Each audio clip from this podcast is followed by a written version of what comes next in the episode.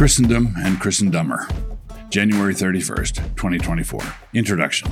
In recent years, one of the issues that has come to the fore has been the tactical issue of netter, no enemies to the right. This has been the photo negative of the evangelical cool kids reflex who never miss an opportunity to punch right. The true principle should actually be this one, and I know I'm ever the one to bring in the nuance N E T T R J B L D I. This stands for, naturally, no enemies to the right, just because the left demands it. This is a topic that requires, nay, demands, a series of disparate observations, punctuated here and there by pungent and incisive commentary. And I don't know if I'm up to it, but I'm willing to try. Let me frame the question another way Does God have any enemies to my right? If no, then I am reading the world all wrong. If yes, then why shouldn't I? Yes, yes, he does. In times of political upheaval, such as what we have now, all the puppies and kittens come out to play. The political discourse soars to new levels. You post something online about feminine glory, and you are refuted thus Try reading your Bible, you moron. What kind of puppies and kittens do I mean? You know, the geocentrists, the chelation therapists, the anti Semites, the trolls, the FBI bots. When it became obvious that our culture was obviously disintegrating, all the people who believed in weird things saw in this an opportunity to start selling their wares. This is because people who are in a desperate way have low sales resistance, and the point will come when they will try anything. The racial vibe put out by The Cosby Show has gone the way of the whistling wind, and clearly the time has come for you to find and rally around the people whose ancestry DNA score is within five points of yours, and or you are within three or four tabs on that Sherwin-Williams color swatch wheel. That will save the Republic. As a prophet, one of your own has said, clowns to the left of me, jokers to the right. The fact that there are clowns to the left of me, and there are indeed a lot of them, does not mean that it is impossible for there to be jokers to the right. And if God thinks that there are jokers to my right, then so should I. But I'm not doing this because I'm in any way responding to the shrill demands of the clowns. They are clowns, after all, and I don't react even a little whenever the clowns go ree. After a while, you don't hear it anymore. It's like living by the train station.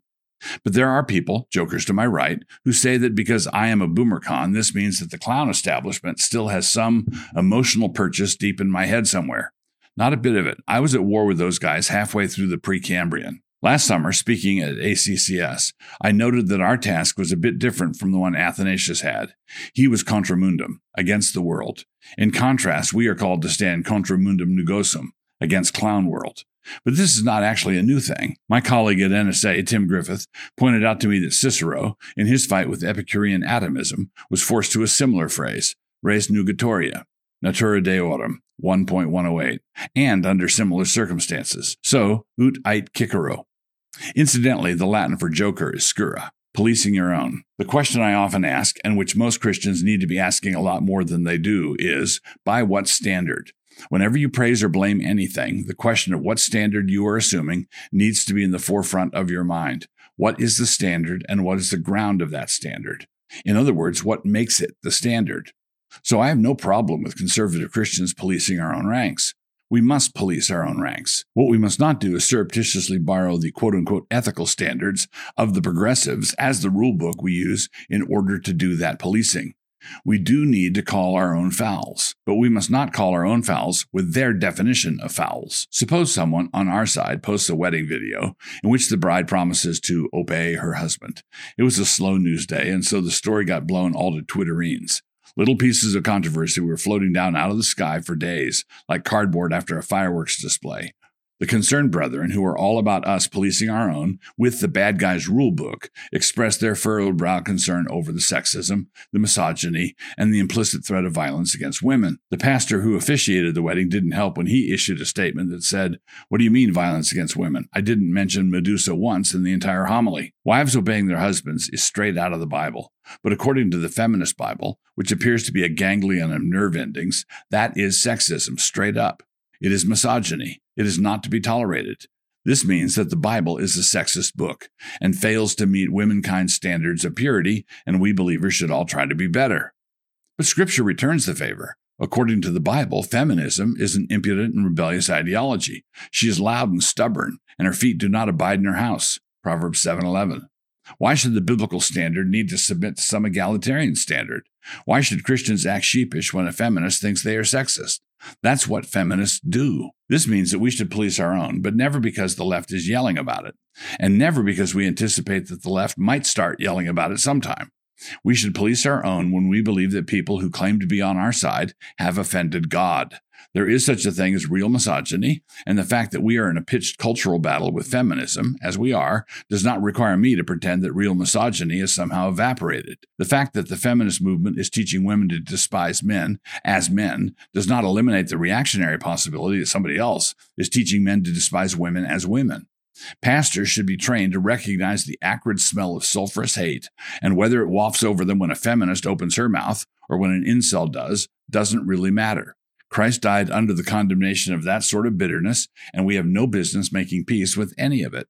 Sin is sin, but none of this alters the fact that we must be at war with the left and all it represents. The liberal disposition, not to be confused with liberal convictions, is reflexively ready to see it from the other fellow's point of view, like Moore and French. A liberal is a person who doesn't want to take up his own side in an argument. In contrast to this, the grounded person is not constantly flinching over what somebody else might say or think. They say, What say they? Let them say. The dogs can bark all they want, but the freight train has places to be.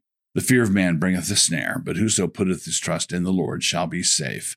Proverbs 29:25. The square of opposition. When grade school kids get into a quarrel on the playground and a fourth grader says that all third graders are stupid, A in the upper left, the temptation for the third grader in question is to reply to the taunt by trying to come up with a riposte that is as strong as possible. Unfortunately, he frequently comes up with a contrary, E, instead of a true contradiction. And so it is that he responds to the jibe with the retort that no third graders are stupid. The two statements are inconsistent, true enough, but both are really hard to defend. The actual pointed refutation is found in O. Some third graders are not stupid. The application should be obvious. When the left attacks us with a broad brush, that being the only brush they have, we are all of us white supremacists. Thus goaded, we reply like that exasperated third grader saying, Nuh uh, none of us are white supremacists. And then somebody else helpfully adds, and what would be so bad if some of us were? Netter. The problem is that some of us are. But we should police them because God hates that kind of thing and not because the left uses racism as their all purpose slur. When you distance yourself from others because of what the left accuses them of, you are playing right into their hands. You are putting the whole matter into their hands. Their tactic works. They are able to take out Murphy because you have agreed beforehand to jump when they command it. You won't like it nearly so much when they set their sights on you, and all your evangelical friends who know better pull their skirts away anyhow. What this cowardice does is grant the left's definition of truth, the coherence view of truth, what's true for you. This is what enables people to speak of my truth, and all they need is enough memory to keep their story internally consistent. I caused a stir one time. One time? By saying that a man should never apologize to his wife unless God thinks he wronged her. You might be amazed that this caused a stir, but it did. This is because abandonment of the correspondence view of truth is already widespread among evangelicals. The correspondence view of truth says that a statement is true when it lines up with, corresponds to, the actual state of affairs out in the world. And so, in this spirit, responsible conservative Christians should only deal with enemies to the right if those enemies are in fact God's enemies. And anyone who believes that it is not possible for God's enemies to regroup on the right has a very tenuous grasp of history, and this brings us to the next observation depravity and politics. The fundamental tenet of Christian doctrine that is directly applicable to the realm of culture and politics is the doctrine of man's fall into sin, man's depravity. The Christian view of man is that sin gets into everything. The reason we believe in limited government is because we don't trust men, any men, with lots and lots of power. As C.S. Lewis points out, there are two ways to be supportive of democracy. One is because you have faith in mankind, and you think that everybody's opinion is so valuable that you don't want to take any course of action without consulting everybody first. That is the humanist approach. The Christian approach argues that man is so far corrupted that we cannot entrust too much power to any human entity or person, which means that we have to spread the political power as thinly as possible. That is the Christian view, and it rests on our doctrine of sin. The other is the Pelagian view, whether it is the tabula rasa of Locke or the lust governed view of de. Right wing Enlightenment thinking can keep it together for a bit before collapsing, and left wing Enlightenment thinking has kind of turned into an orgy. But our response needs to be Christian all the way through. Limited government is a doctrinal necessity. It is foundational to every form of consistent Christian political engagement. Jesus is Lord, and it follows from this that Caesar is not. Jesus is Lord, and He is the one who directs where we must lay down our fire. Netter has an entirely inadequate view of human sin. The dividing line with apologies to James. Navigating a well thought out Christian life means that we have to understand the nature of layered loyalties.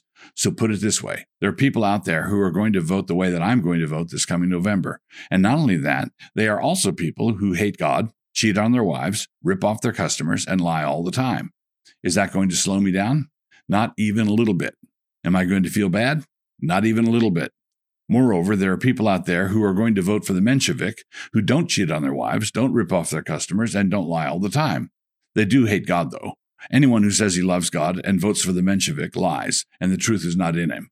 But with that acknowledgement in place, he is still a lot easier to do business with than the guy whose bumper stickers match yours.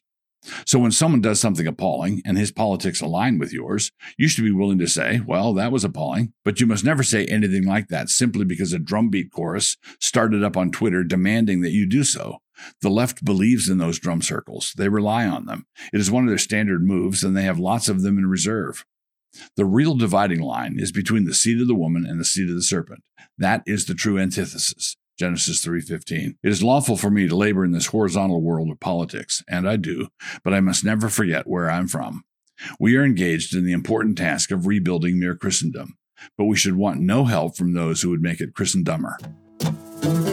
If you are enjoying these videos and would like to support this channel and the work of Canon Press, join up at Canon Plus. Just click the link, create an account, and have a look around.